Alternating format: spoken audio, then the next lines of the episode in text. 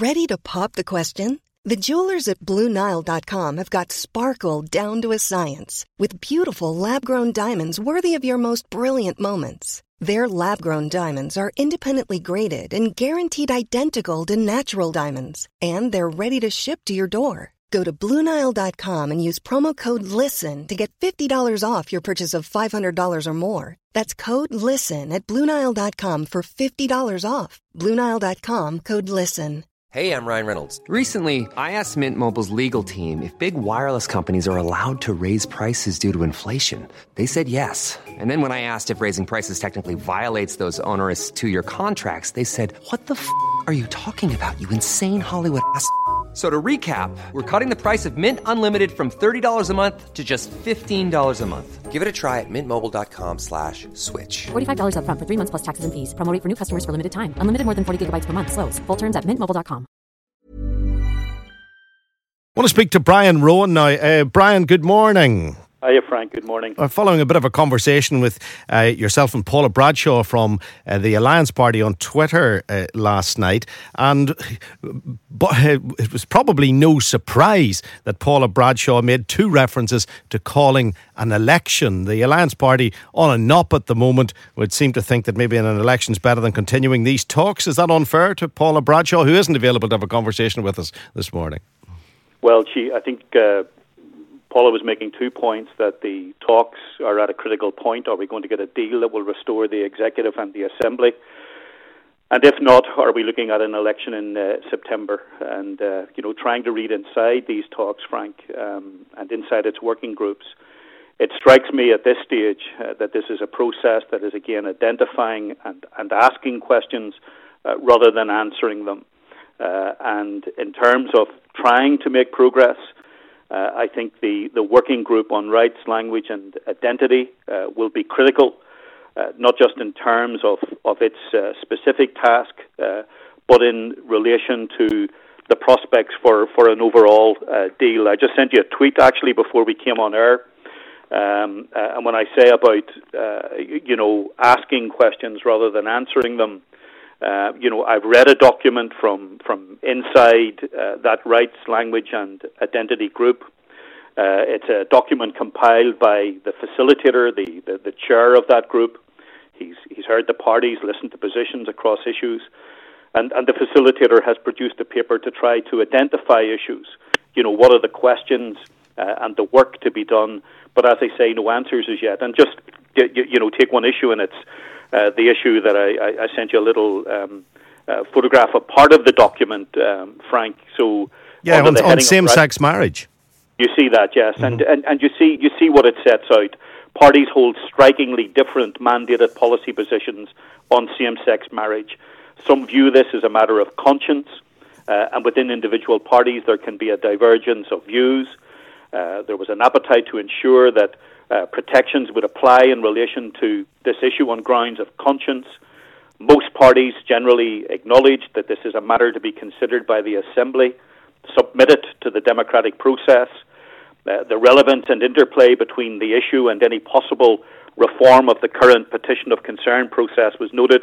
And you see in the little box below, it is recognised that this issue is one to be addressed as part of an overarching agreement on the restoration of devolution. Now, we know the questions. Um, uh, the, the, the challenge in all of this is, is whether within these working groups and when they move out into uh, a kind of leadership negotiation, can they begin to make progress on, on this issue and on other issues? And if they can't, Frank, Uh, then there's not going to be a deal. There will be people listening who'll be thinking, and, you know, I, I'm not getting into the argument of whose rights are more important than anyone else's mm. rights, but there will be people, and there I can see a couple of texts coming through already, who'd be thinking, are we going to go round and round and round and round on these stumbling blocks forever, the likes of Irish language, same-sex marriage, so on and so forth? Well, well, well just on Irish language, uh, Frank, uh, my understanding is that that Rights, Identity and, and Language Committee met again yesterday.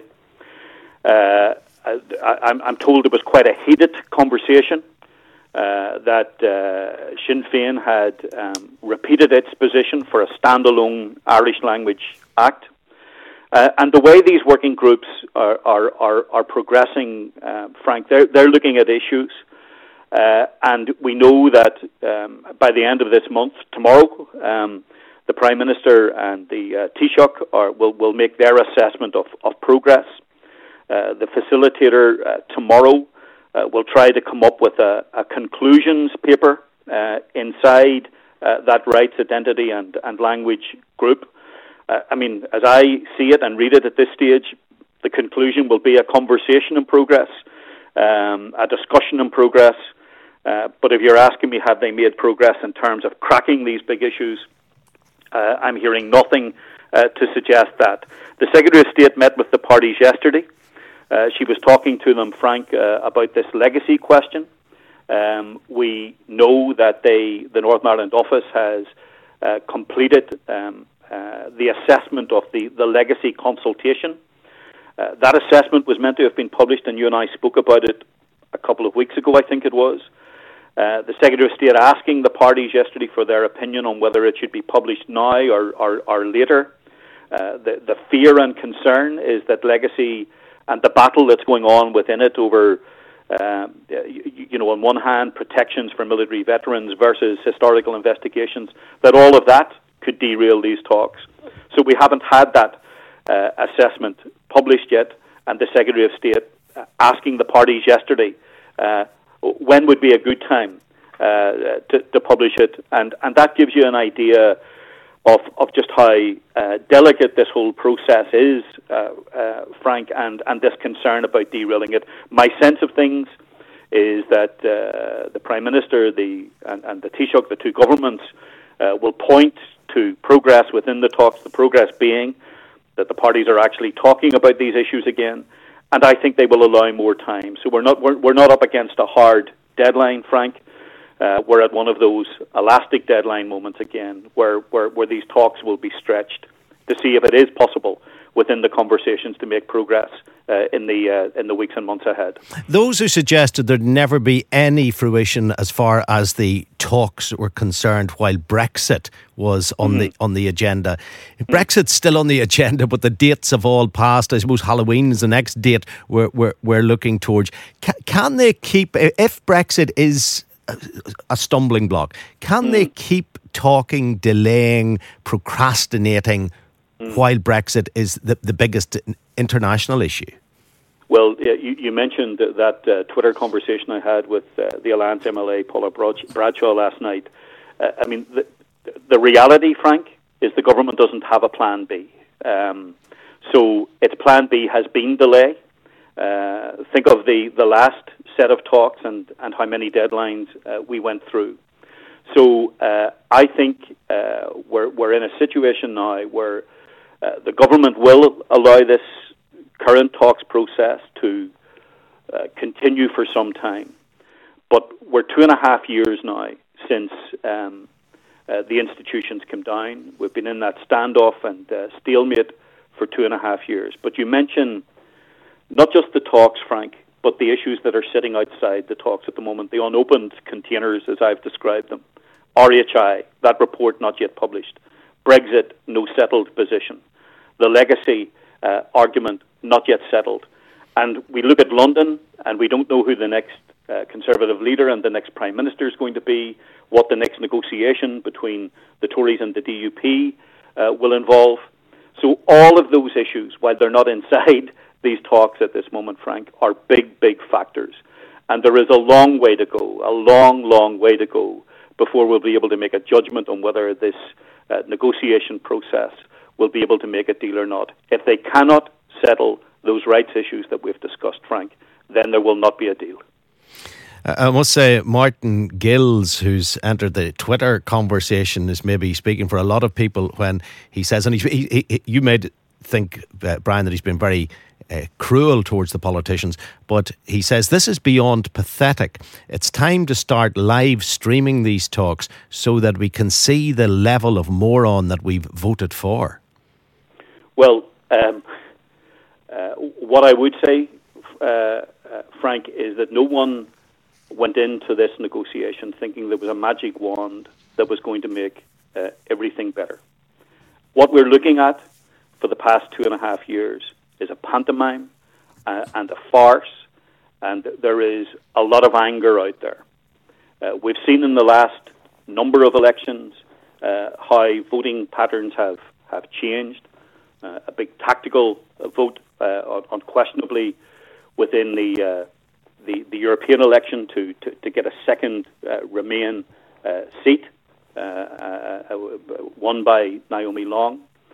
So, uh, you know, when, when Paula Bradshaw talks about the possibility of, of another election, and I and I wrote about this the other day, do we need another election to to lift us out of that that standoff and stalemate uh, and the mud in which our politics uh, have been stuck for the past uh, two and a half years? For that, you need a decision, Frank, and we have a government uh, at the moment uh, that... Uh, is not very good at uh, making decisions. Oh, there's an understatement. Understa- uh, understatement. I, I think you heard me saying how I said it, Frank. Understatement um, of, of the day. Uh, no numbers uh, at, in London, no authority, uh, and and and no ability to to take the big decisions that need to be taken. What do you make of the Home Secretary just finally being being here today? Is that just pretty standard for a Home Secretary to drop by from time to time, or is Sajid Javid uh, is he is he campaigning to be the future Conservative leader? He not have many uh, votes in this in, in this part of the part of the world. Uh, he'd be meeting Arlene uh, Foster today. He'll be discussing the impact of uh, mm-hmm. Brexit and all of that. Uh, sh- should we be looking carefully at his I visit? I imagine more to do, Frank, with what's going on in London and what's going on here. Uh, to, to be honest with you, uh, I mean, the, the, the deal here, if it's going to be done, is going to have to be done uh, by the by, by the parties. You know, Arlene Foster has used this term recently about, uh, you know, a negotiation cannot be a five nil concession or, or win for uh, Sinn Féin. Uh, you and I have spoken about the February draft agreement uh, last year, I don't know how many times. It wasn't a five nil win for Sinn Féin. And if people can't get out of that trench of of this being a five nil concession, if they can't get out of the trench of, of, of needing to address these issues and getting them over the line, uh, then this process is uh, is going nowhere, Frank. There's another understatement. Brian, thanks very much indeed. Always good to have an insight in, uh, into it. Uh, thank you. Uh, it, it is frustrating, and I see that a number of you are tweeting or texting to us uh, Along, along, along those lines. You're you're losing faith. You're maybe we need to listen more to Brian and get a full understanding of the effort that these politicians are putting in to these talks, and take it at face value that they are trying their very, very best to deliver something for the betterment of this country. That is not how you see it when you contact the programme. But uh, thanks to Brian for bringing us uh, right up to date. If you're just joining. Hey, it's Danny Pellegrino from Everything Iconic. Ready to upgrade your style game without blowing your budget? Check out Quince. They've got all the good stuff, shirts and polos, activewear and fine leather goods, all at fifty to eighty percent less than other high-end brands. And the best part? They're all about safe, ethical and responsible manufacturing. Get that luxury vibe without the luxury price tag. Hit up quince.com slash upgrade for free shipping and three sixty-five day returns on your next order. That's quince.com slash upgrade. Good morning.